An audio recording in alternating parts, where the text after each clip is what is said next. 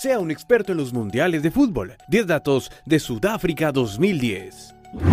Por primera vez, la fiesta del fútbol mundial se vivió en el continente africano, una edición con muchas sorpresas. Actuaron 599 jugadores de los 32 equipos participantes. La copa fue un éxito total, una exhibición de orgullo y determinación de Sudáfrica que trasladó un mensaje de esperanza a un continente entero. Se llevó a cabo entre el 11 de junio y el 11 de julio, y la mascota fue Sakumi, un leopardo. Participaron 32 selecciones.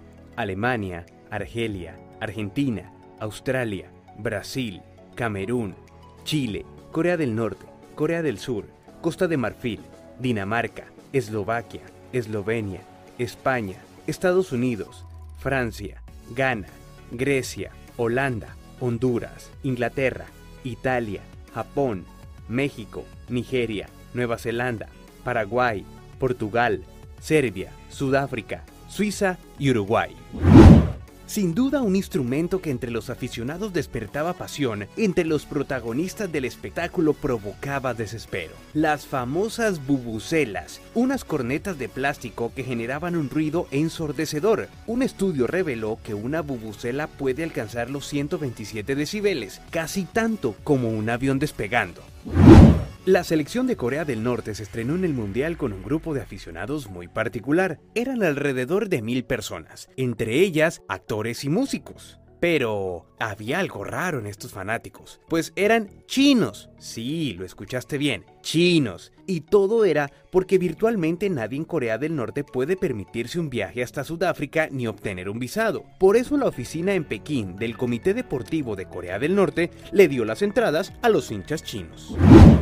¿Cómo olvidar a la novia del Mundial? La bella paraguaya Larisa Riquelme, quien se ganó este sobrenombre tras ser fotografiada al celebrar un gol durante el partido entre Italia y Paraguay. En los siguientes días, sus fotos aparecieron en sitios web de todo el mundo. Larisa prometió que si Paraguay avanzaba a semifinales, se desnudaría en alguna revista. Triste por Paraguay que no pasó de cuartos de final, pero la modelo cumplió su promesa. Frases curiosas que dejan los mundiales. Esta vez fueron las declaraciones de Diego Armando Maradona, que dijo en una entrevista. Si Argentina gana la Copa del Mundo, me empeloto y salgo a correr por el obelisco en Buenos Aires. Sin embargo, el brasileño Mario El Lobo Zagalo, ex campeón del mundo, se burló de esas palabras y afirmó, y si fracasa Maradona, tendrá que sentarse en el obelisco. Hubo varias decepciones, entre ellas la selección de Francia, que no fue capaz de conseguir una victoria en el Grupo A. Además, tuvo un ambiente enrarecido dentro del vestuario que terminó con los jugadores, la prensa y Domenech enfrentados. Otro fue el paupérrimo papel de Italia, eliminado sin ganar un solo encuentro. Y el ambiente tampoco bajó tras la eliminación por primera vez del equipo local en la fase inicial. Los tres por la puerta de atrás. Sin duda alguna, uno de los protagonistas de esta edición fue el Pulpo Paul, el oráculo, quien durante la cita futbolera se ganó el respeto y la admiración por predecir los equipos vencedores. Ocho juegos y ocho aciertos, incluida la final. El fenómeno mediático de este pulpo alemán lo llevó a ser tendencia en redes sociales y tras su muerte se levantó un monumento en su memoria en el Aquarius Life Center de Oberhansen. El volante Dejan Stankovic está inmortalizado en los libros de récords mundialista, ya que en esta edición se convirtió en el único jugador en participar en tres Copas del Mundo con tres selecciones diferentes. En Francia 98 jugó tres partidos con Yugoslavia. En Corea y Japón 2002 defendió la camiseta de Serbia y Montenegro. Y nuevamente por problemas políticos, para Sudáfrica jugó con Serbia. Dos mundiales, son los torneos en los que Iker Casillas ha detenido penales, único guardameta en lograrlo en la historia del fútbol mundial, obviamente excluyendo la tanda de penales. San Iker tapó al equipo irlandés en Corea y Japón y para Sudáfrica su víctima fue el paraguayo Oscar Cardoso, una leyenda de los tres palos. El 11 de julio llegaría la gran final de la Copa del Mundo, España versus Holanda, dos selecciones que buscaban su primer título del mundo y los nervios se apoderaron de ambos equipos que tuvieron que recurrir a la prórroga. A falta de tres minutos para el final, Andrés Iniesta aprovechó un pase magistral de Cés Fábregas y anotó el gol de la gloria.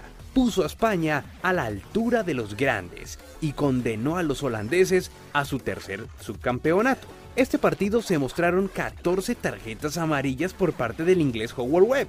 Insólito. Y España se convirtió en el octavo país en levantar el trofeo más importante del mundo. No solo el título de campeones del mundo se ganaron Iker Casillas y Gerard Piqué, ya que al finalizar el certamen, el amor también conquistó sus corazones.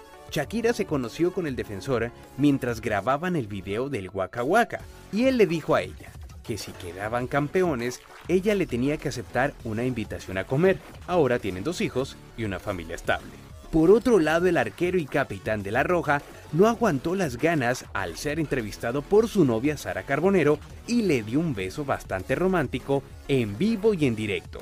Un año más que excelente para estos dos grandes jugadores. El goleador del torneo fue el alemán Thomas Müller con 5 goles. España, campeón del mundo.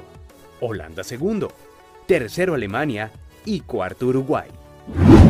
Partidos jugados, 64. Goles anotados, 145. Asistieron 3.178.856 espectadores. Dato de la FIFA. Así que si te gustó, no olvides suscribirte y darle like. Ahora sí serás todo un experto en la historia de los mundiales.